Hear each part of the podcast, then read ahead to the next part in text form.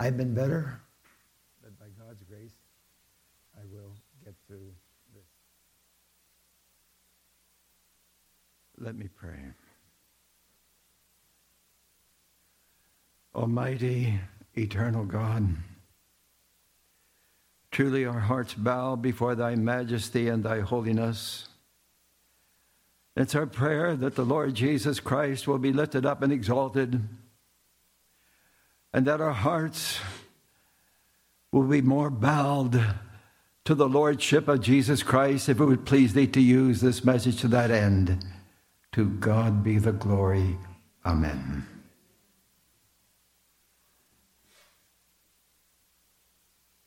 If we want to learn something about imitating our blessed Lord, we have to understand what he's like, who he's like. And we find out that he's meek and lowly. That may not rub too well with some of you, but that is the way we're going to learn to be, imitate him. And if we're going to be committed to him, we have to understand what he says, what commitment is. And we find that in 1 Peter chapter 2, 23, it says that when he was reviled, he reviled not again. When he suffered, he threatened not, but he committed. He committed himself to him who judgeth righteously. And then in the verse 20 it says, Therefore, Christ, having suffered for us, he has left us an example that we should follow his steps. And the only way that can happen, if he indeed is Lord of our life. And for our text this morning. It's in Philippians chapter 2, verses 5 to 11. That this mind be in you, which was also in Christ Jesus, who being in the form of God thought it not robbery.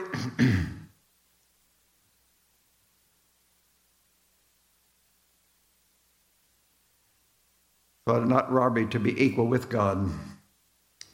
But he made himself a no reputation and took upon himself the form of a servant and was made in the likeness of man. And being found in fashion as a man, he humbled himself and became obedient unto death, even the death of the cross. Wherefore, God also hath highly exalted him and given him a name which is above every name, that the name of Jesus, every knee should bow of things in heaven, of things on earth, and things under the earth. And that every tongue should confess that Jesus Christ is Lord to the glory of God the Father. The church of Philippi was very precious to the Apostle Paul. For it was the first candlestick he planted in that dark continent of Europe.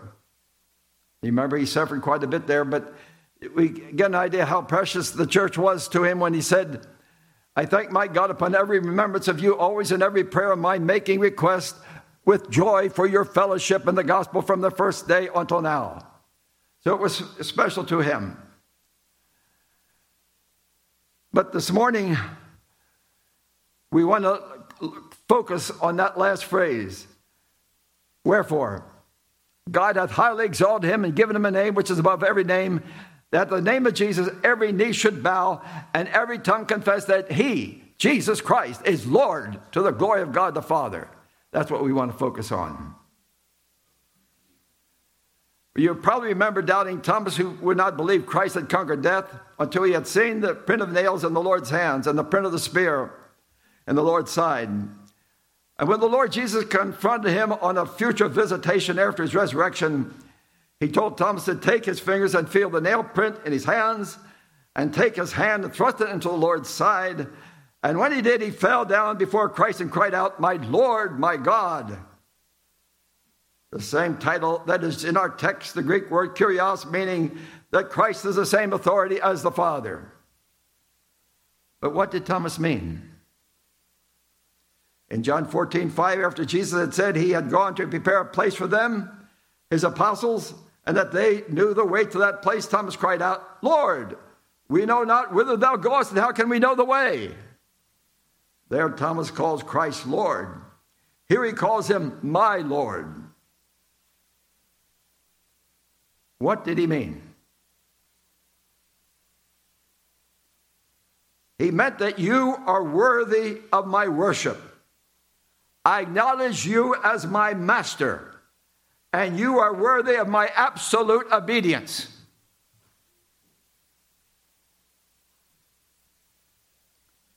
How about you this morning? Do you own Christ as Lord, the absolute sovereign of your life, the Lord over your life? How would you answer that?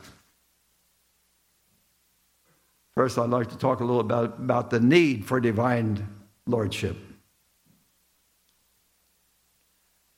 After the fall of Adam and Eve, they acquired what they never had before, and that was a sin nature, which has permeated the whole human race which has descended down from them. And what is that sin nature?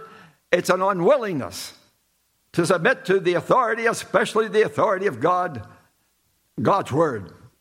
Expressed so well in Genesis 4 1 to 7 with the example of Cain. He would not submit himself to the authority of God because God said, You come to me my way, not your way. And Cain would have none of it. He thought he could satisfy God or appease God by the works of his hands coming from the ground was cursed. The book of Judges, yea, the whole history of Israel, yea, even some of the churches were not under the authority of God's word, but were governed by their own sin nature, and certainly were not under the lordship of the Lord Jesus Christ. Some churches, such as Thyatira, Sardis, Laodicea, Corinth, to name a few. You may wonder why the emphasis on Christ's lordship is recorded in the Apostle Paul's letter to the church of Philippi, his favorite. Listen to these words in chapter 2, verse 3 and 4. Let nothing be done through strife and vainglory, but in lowliness of mind let each esteem others better than themselves. Look not every man on his own things, but every man also in the things of others. Chapter 3, verse 2 Beware of the concision of evil workers that taught that outward circumcision of the flesh was necessary for salvation. But listen to these words in chapter 3, verses 17 and 19.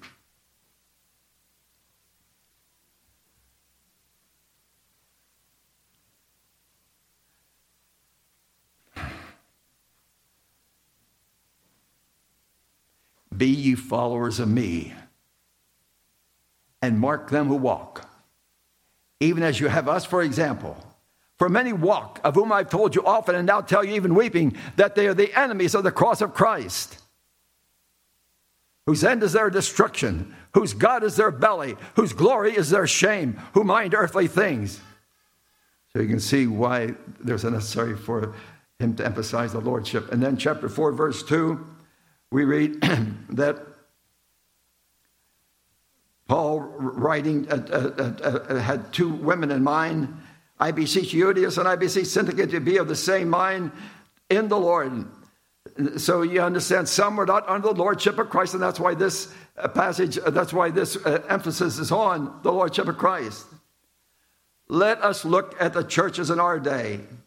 In May of this year, Barna, Barna and I got this from Brother Richard, which is known for its surveys, especially that which pertains to Christendom, found the following in its surveys only 37% of pastors have a biblical worldview. And only 12% of youth pastors have a biblical worldview.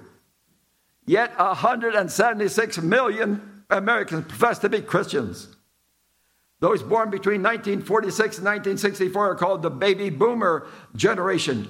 Only 10% of them interviewed have a biblical gener- have a biblical worldview. And those interviewed in what makes up the millennial generation, 1980 to 1998, only 6% have a biblical worldview. And then those interviewed between 1999 and 2015 have declined to only 4% of those interviewed have a biblical worldview. So you can see how far few are under the lordship of Jesus Christ.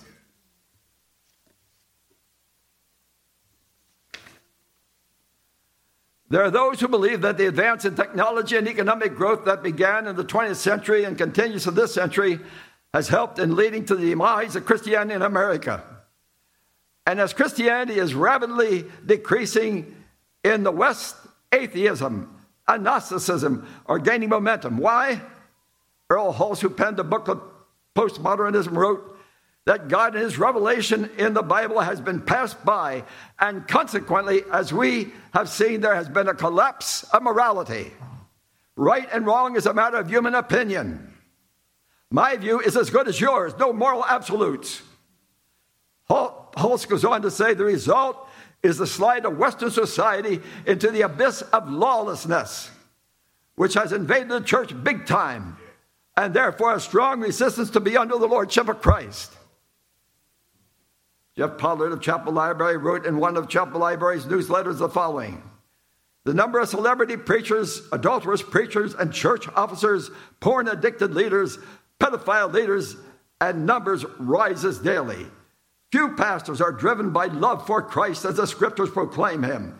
Few have a hunger for holiness for themselves or for Christ's people, and no longer an agony for lost souls that will surely lie down in the flames of hell without Christ.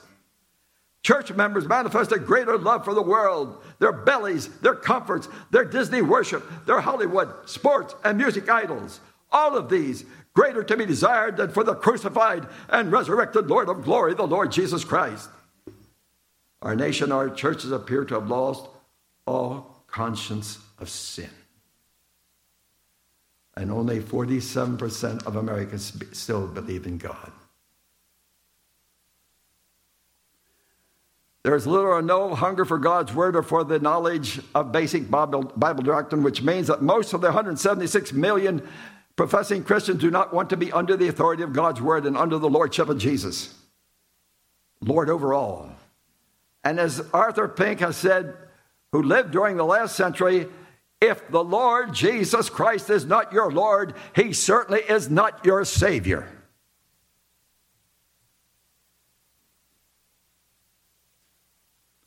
This means that most of the 176 million professing Christians have embraced the gospel that is more palatable to the flesh, the gospel that leads many through the wide gate through which they travel the broad way that leads to destruction. But the Lord Jesus, who is the door, John 10 9, said, Enter through the straight gate where he is. Yea, the way is narrow and hard, but it leads to life. And there be few that travel that way. This narrow way has not been taught in even churches that teach Bible doctrine. Verses like Matthew 10, 37, 38. He that loveth father and mother more than me is not worthy of me. He that loveth son and daughter more than me is not worthy of me. He that will not take up his cross and follow me is not worthy of me. Luke 9 23 says, He that will not deny himself and take up his cross and follow me cannot be my disciple. And then in Luke 9 57 to 62, we hear these words. There's three that came running up to Jesus and said, Oh, I want to follow you. Oh, yeah? Then he gave him the, he gave him the, uh, uh, what, what, that, what would be like. And they would say, I first got to do this, I first got to do that, I first got to do that. And Jesus said, He that put his hand to the plow and looketh back is not fit for the kingdom of God. He meant he that comes to want to follow me and wants to look back to the world is not worthy of me.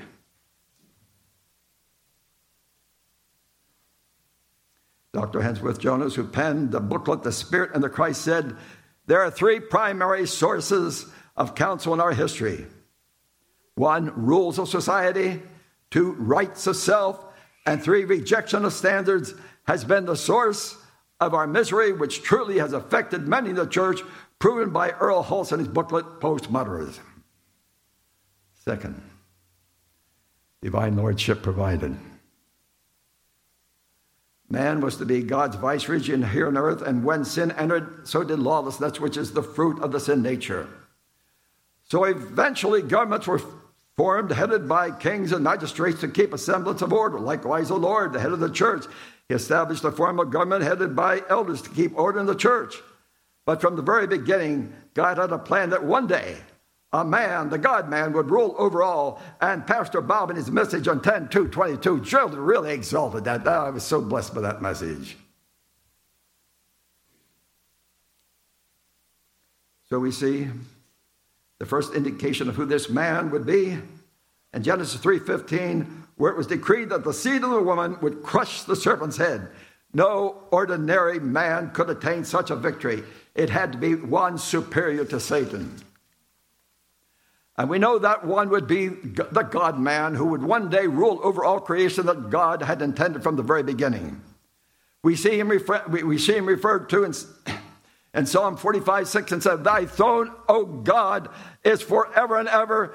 The scepter of thy kingdom is an everlasting uh, uh, kingdom, is an everlasting scepter. Thou lovest righteousness and hatest wickedness.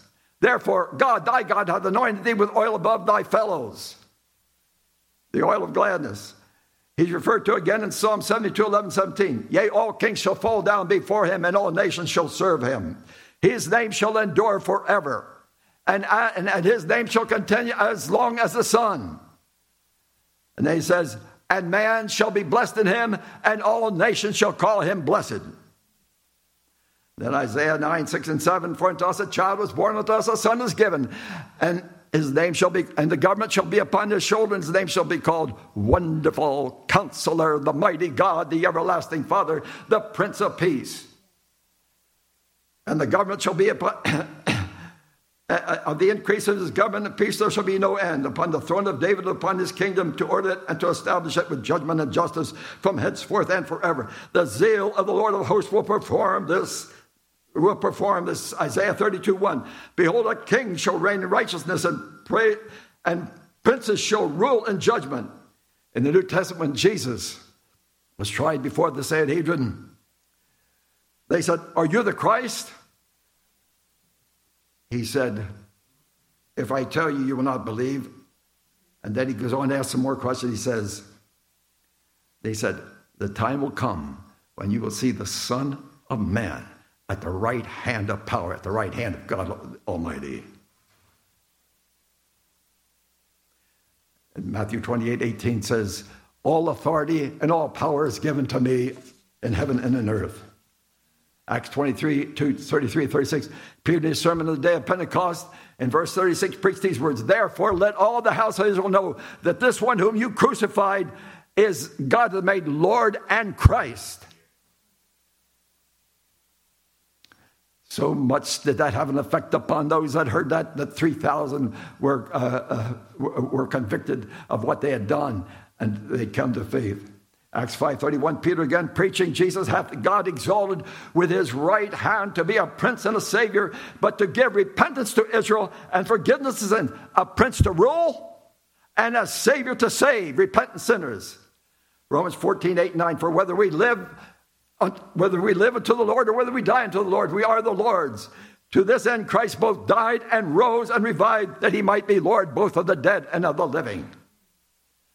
Ephesians 1 19, 23. And what is the exceeding greatness of his power to usward, according to the working of his mighty power, when he raised up Christ from the dead and set him at his own right hand, far above all principality and power and might and dominion, and above every name that is named not only in this world, but the world is to come. And he put all things under his feet and made him to be head of all things to the church, the fullness of him that filleth all in all. These scriptures reveal it was God's purpose in eternity past, his provision to make Christ Lord of all. For in him dwelleth all the fullness of the Godhead bodily. Now we have seen the need for divine lordship, and it was provided in Jesus Christ. Now, the nature of divine lordship.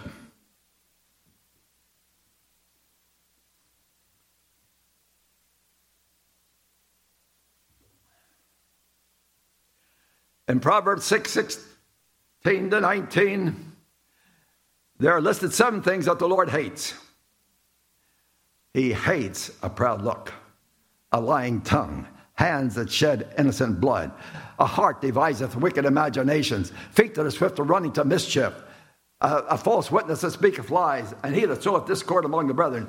But the one that I want to refer to is a lying tongue. In Luke 6 46, Jesus said, Why do you call me Lord and not do what I say? They thought they could lie to him and say, You call him Lord when the heart was far from him he was addressing not only his disciples, but also the multitude, and to show, to show what he meant. At the end, uh, after he said,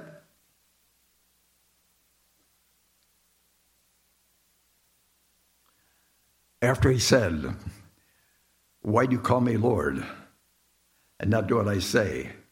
Then he repeated what is found in Matthew 4, Matthew 7, 24 to 27 says, in other words, what he wanted to say to those who lied to him with their tongue is that they're under judgment. Because he says, He that heareth my words and doeth them is like a, house, like a man who built his house upon a rock. And the rain came down, the floods came up, the wind blew, and the house stood firm because it built upon a rock, the foundation of God's word. But he that heareth my words and doeth them not is like a man that built his house upon the sand. Yes, the rain came down, the floods came up, the wind blew, and great was the fall of that house because it was built upon the sand. He's talking about those who hear and don't do, those who give lip service but nothing from the heart. The Lord is a God of order. The church of Corinth was a church that allowed a disorder, division, pride, laxity, and morals. Self was very prominent in their behavior. So at the end of chapter 14, verse 40, we read these words Let all things be done decently and in order. And what that word means there is it means official dignity that fits the character of his name. When he said, Do all things decent in order, it's that which reflects upon him. And then, uh, then in. Uh, Titus, uh, uh, uh, Paul had commissioned uh, uh, Titus to set things in order because the churches are out of disorder in, in the island of Crete. So he said, he told Titus to set things in order that were lacking in order. What he means is to correct and ordain elders. and by the way, if we want to acknowledge the Lordship of Jesus Christ, it'll be our attitude that we have toward worship, the time we get here, and our attitude about worship. God does not take lightly when he is shown irreverence in the place where he is ready to meet with his people.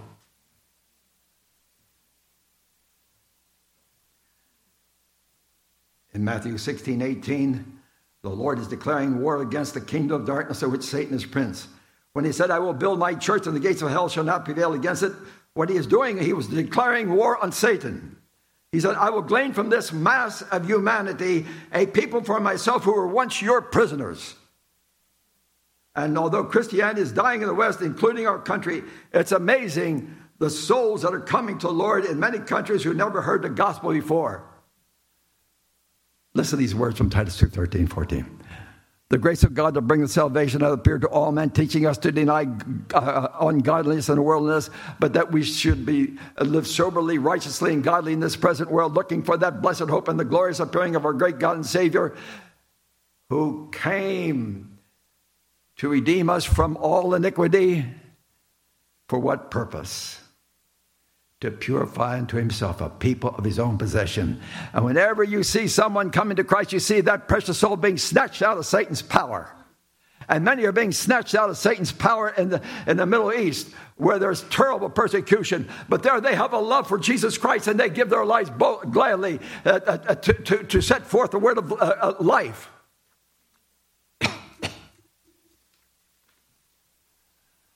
the nature of his lordship is seen the way he disciplines those that are his. Proverbs 3:12 says, "Do not despise the chastening of the Lord, nor be weary of his correction, for whom the Lord loveth he correcteth. As a father the son in whom he delighteth." And then uh, uh, Hebrews 12, 6 is more, a little more plain. For whom the Lord loveth, he chasteneth and scourgeth every son whom he receiveth. That is the evidence we belong to him. If there are those who never receive chastisement, a name is given to them in Hebrew 12, 8. They bear the name of bastards, illegitimacy, not in the family line. So don't grieve when the Lord chastens you I'm so thankful the Lord has chastened this old sinner, saved by grace many times. I would not be what I am today if He had not chastened me. And even I see in some ways what I'm going through now. No, it's there's some chastening in it. And I thank Him for every time I feel that. It's proof that He loves me. The nature of his lordship is seen so beautiful in the 23rd Psalm, where he's pictured as the great shepherd ministering to his people, which he calls sheep that are under his divine care. And as that psalm makes so very plain, his sheep are very secure, even when they go through the valley of the shadow of death. That security made so plain in John 10 27. My sheep hear my voice, and I know them, and they follow me, and I give unto them eternal life, and they shall never perish, neither shall anyone pluck them out of my hand. Not only are his people secure, but he looks upon his own as friends, like it says in Proverbs 18 24. He that hath friends must show himself friendly, but there is a friend that sticketh closer uh, uh, uh, than a brother, as referring to the Lord. In John 15, 15, he said, I once called you servants, but now I call you friends. And because I call you friends, I can show you everything that the Father has given to me.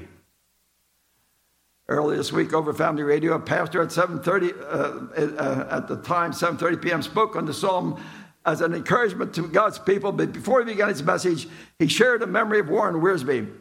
Wiersbe was either a guest on a, a radio program or a gathering of God's people, and he was asked this question What would you do differently in your ministry if you had to do it over again? It's surprising what he said. He said, I would do more to encourage God's people. And that is what the great shepherd is one of the works he's doing in, in his ministry now, encouraging God's people. You can't read the 23rd Psalm without getting deep. Believe you me, I quoted that many times during this time.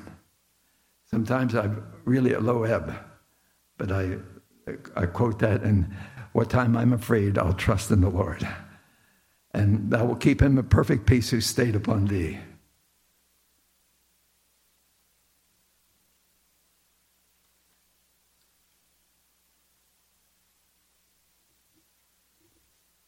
Excuse me.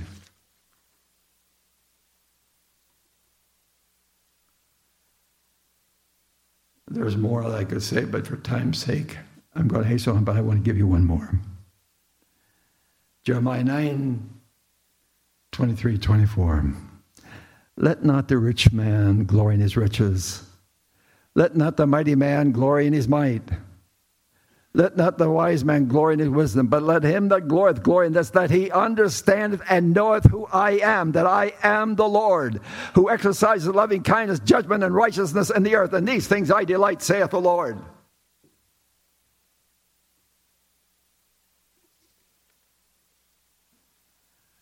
Living under Christ's lordship. When the Lord saved me, there was a desire to share the gospel with anyone who would listen. Giving out gospel tracts was and always will be a delight for me. I was overjoyed if I got someone to pray the sinner's prayer, for that is what uh, our church taught and, and was accepted. Norman evangelical circles such as Gideon's, of which I became a member, and then the Bible college I attended in Lancaster. Arthur Pink commending on evangelism, as they said that when one prays the sinner's prayer and accepts Christ, heaven is assured and are delivered from the wrath to come. That's what they're taught. In other words, he's mocking what the, the, uh, the norm is. Evangelism today embraces the feel good gospel, the seeker friendly gospel, the prosperity gospel, the works gospel, and probably more, but these are enough to show how the true gospel of the Lord Jesus Christ has been so distorted.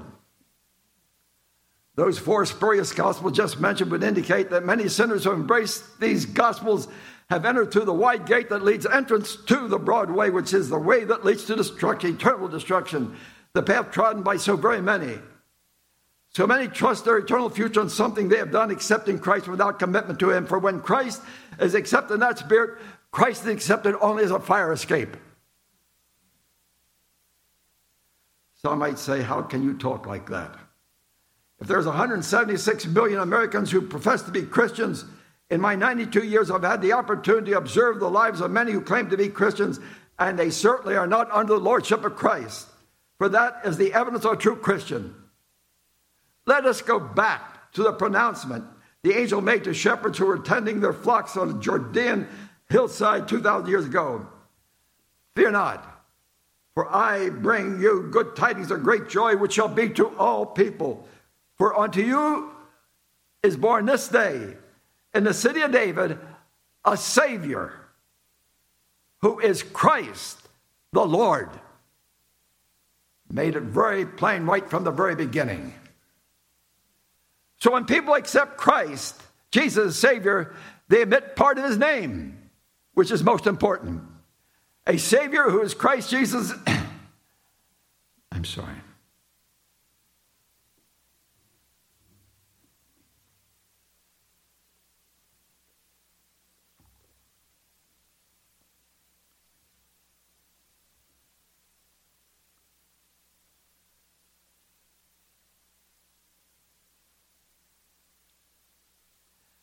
Could not be emphasized more than what is so clear in our text this morning. Every tongue shall confess that Jesus Christ is Lord. So therefore, Christ must first be accepted as Lord, Lord over the former rebellious life, and then Savior of his eternal soul. For this reason, sin is lawlessness against God, is rebellion and spiritual anarchy, a defiance of the Lordship of God. Repentance is when we own Christ as Lord over our lives and Savior to save our eternal souls from damnation. Hebrews 5 9 says, He is the author of eternal salvation to all who obey Him. He is the author of eternal salvation to all who obey Him.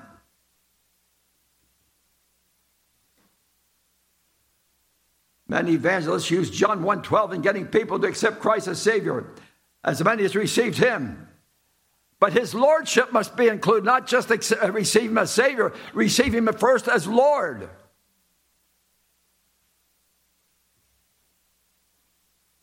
You see,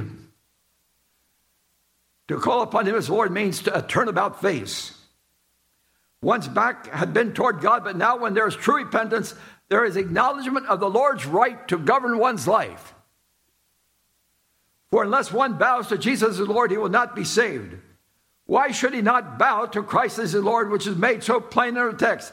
His three, threefold right to ownership, regeneration, and redemption. Leroy Shelton, founder of Chapel Library, spake of coming to Christ as following turning from sin to holiness and from self to God, from Satan to Christ.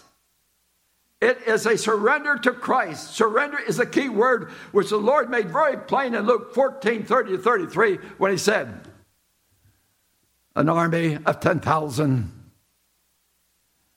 facing an army of 20,000 has to determine can I prevail? And when he says, No, I can't prevail, he sends an ambassador for peace. And what is that ambassador for peace? It means total surrender. And to prove that, Jesus said, So likewise, whosoever he be of you that forsaketh not all that he hath, he cannot be my disciple. Listen to what Billy Graham uh, uh, said uh, in his message obeying God, whatever the cost. By faith, receive Christ. The word faith means commitment. That means total surrender for the rest of your life to Jesus Christ, not only as Savior, but as Lord. You surrender your personal life, your body, your mind, everything to Him. Billy Graham said that. Living that testified Christ as Lord. There are those, there, there are those who confess Christ as Lord, but their lives do not show it. Pink, com, uh, commenting on this, who lived out his life in the last century, said, concerning what I just said, made this comment. They are more devoted to the present and its many attractions to the life that now is than to that which is eternal, and to our divine appointment, which we must all keep. He also said that worldliness had devitalized most churches, and that practical godliness is at low ebb. If he were alive today, what would he say about most churches? When a life testifies that Christ is Lord, there's the evidence of spiritual life, a hatred for what was once loved, no longer a captive to that which pleases the flesh. Although that captivity may exist in some form for a while, after conversion, the Lord knows how to get rid of it, like He got rid of it from me when I had sports I didn't want to give up. He said, Paul in 1980, prompting, no audible voice, but prompting, he said, You either give up sports, you have no ministry. And I haven't been able to see a, a, a sporting event since. There's been a list of commentary by writers on the person of the Apostle Paul. What made Paul such a great apostle right in the very beginning? When he found out that, when he found out that who he was persecuting was the Lord himself, he said, Lord, what will you have me to do? And that prevailed all through his ministry. He was always, Lord, what will you have me to do? The world was under his feet. God forbid that I should glory save in the cross of the Lord Jesus Christ, by whom the world is crucified unto me and I unto the world. And the Virgin Mary, listen to how uh, to prove what I'm saying, the Virgin Mary. In her magnificat, my soul doth magnify the Lord first. My spirit hath rejoiced. Now, second, God my Savior. Apostle Paul, again writing to the church of Colossae, told them of their exalted position, but there is no uncertain terms. He told them where their heart's affection was to be. As you have therefore received Christ Jesus the Lord, so walk ye in him. And then uh, uh, Paul, writing to the church of Colossae, which Pastor Bob is preaching on, he said, If you then be with, risen with Christ, seek those things which are above, where Christ is seated at the right hand of God the Father. Set your affection on the things above, not on things in the earth, for you're dead to them. And your life is hid with Christ in God. Then when Christ, who is your Lord, shall appear, you shall appear with him in glory. And they said this five things. Put to death sexual immorality. Put to death impurity. Put to death evil passion. Put to death idolatry, which, uh, is uh, another form. Uh, uh put to death covetousness, which is another form of idolatry. The Lord Jesus in his humanity gave us an example so perfect to what we should be like. He was everywhere in his humanity, he was in perfect subjection to the authority of the Father. And he gave us an example that's where we would be in subjection to him. Now, I know I'm running late, Pastor Bob, but, uh, but uh, I want to know the application. I skipped a lot, but okay. It's absolute, by the way, to prove my point about the Lordship of Jesus Christ. If thou wilt confess with thy mouth that Jesus is Lord, and believe in thine heart that God raised him from the dead, thou shalt be saved. For with the heart man believeth unto righteousness, and with the mouth confession is made unto salvation. Uh, Romans 10 13. Whosoever shall call upon the name of the Lord shall be saved. And when you call upon the name of the Lord, you have to call upon him who he is. It is absolute folly to think Christ will receive into his kingdom anyone who will not own him as Lord. If we own him as Lord, should that not give us victory over the self life and all that besetting sins referred to in Hebrews 12 1 and 2? Should we not apply to our lives the exhortation the Apostle Paul gave to the church at Rome in Romans 12 1 and 2? I beseech you, brethren, by the mercies of God, that you present your body a living sacrifice, which is your reasonable service of worship. And be not conformed to this world, but be ye transformed by the renewing of your mind and the trans.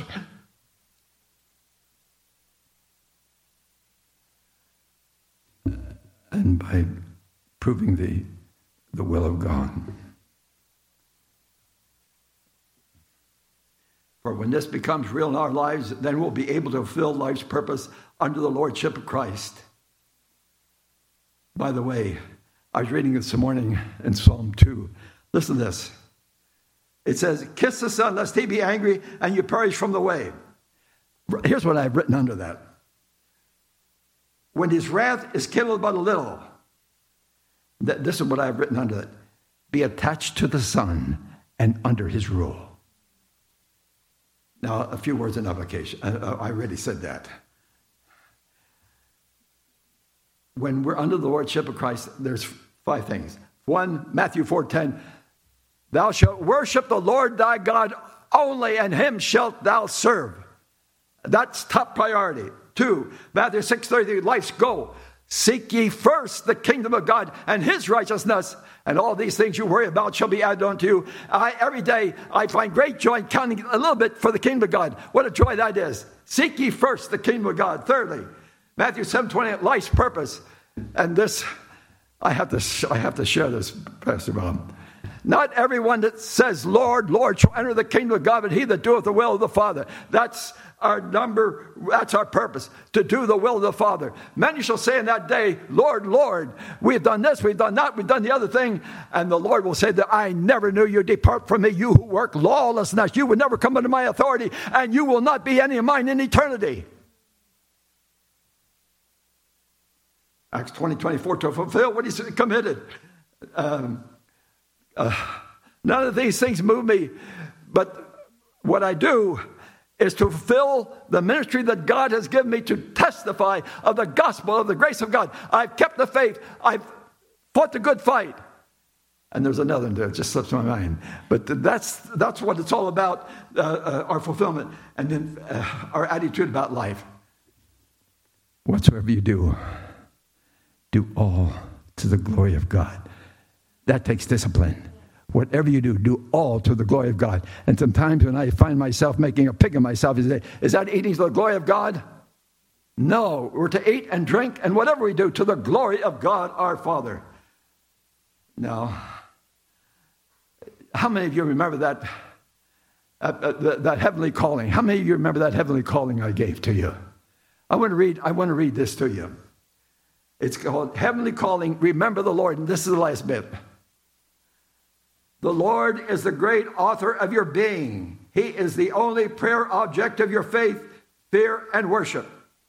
Remember the promises He made, the deliverance He has wrought, the blessings He has conquered, and the invitations He has given. Remember Him in calamity to trust Him, in prosperity to praise Him, in danger to call upon Him, in difficulty to expect His help. Remember to obey His commands, to keep His company, to attend to his exhortations, to seek his blessings, and to aim at his glory in all you do. Remember him, for it is your duty, it is your privilege. Remember him in order to strengthen your faith as an antidote to your fears, as a source of encouragement to your soul, and as a preventative to sin. Remember, he is holy, just, and good. He'll be glorified in all them that draw nigh to him. Remember the Lord. He is your life, your strength, your food, your portion, your God, your all. Remember Him, for He never forgets to, you to cleave to Him. And I'm going to add one. Listen to these words. This cup is the New Testament, my blood. As often as you drink it, do it in remembrance of me. For as often as you eat this bread and drink this cup, you do show forth the Lord's death till he comes. And in that passage, seven times it's referred to as Lord, Lord, Lord. And when we come to the communion table, do we own him as Lord? If we don't own his Lord, as Arthur Pink said, then we're not his.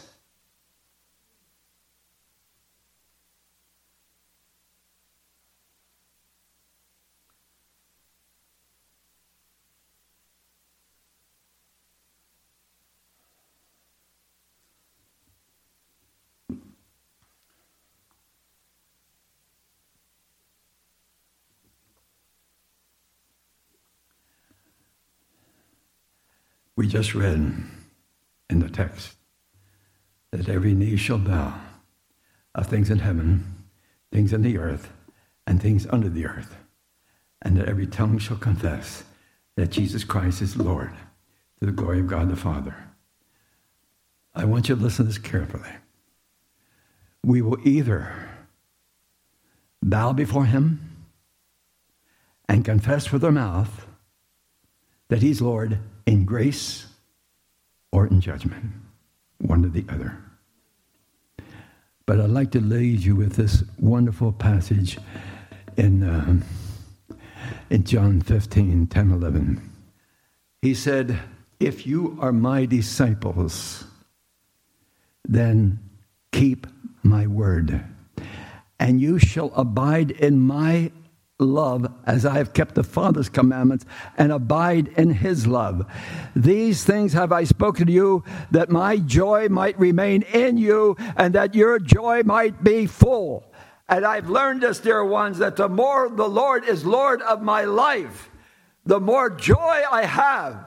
And that will be true for each sinner saved by grace. Let him be Lord of your life.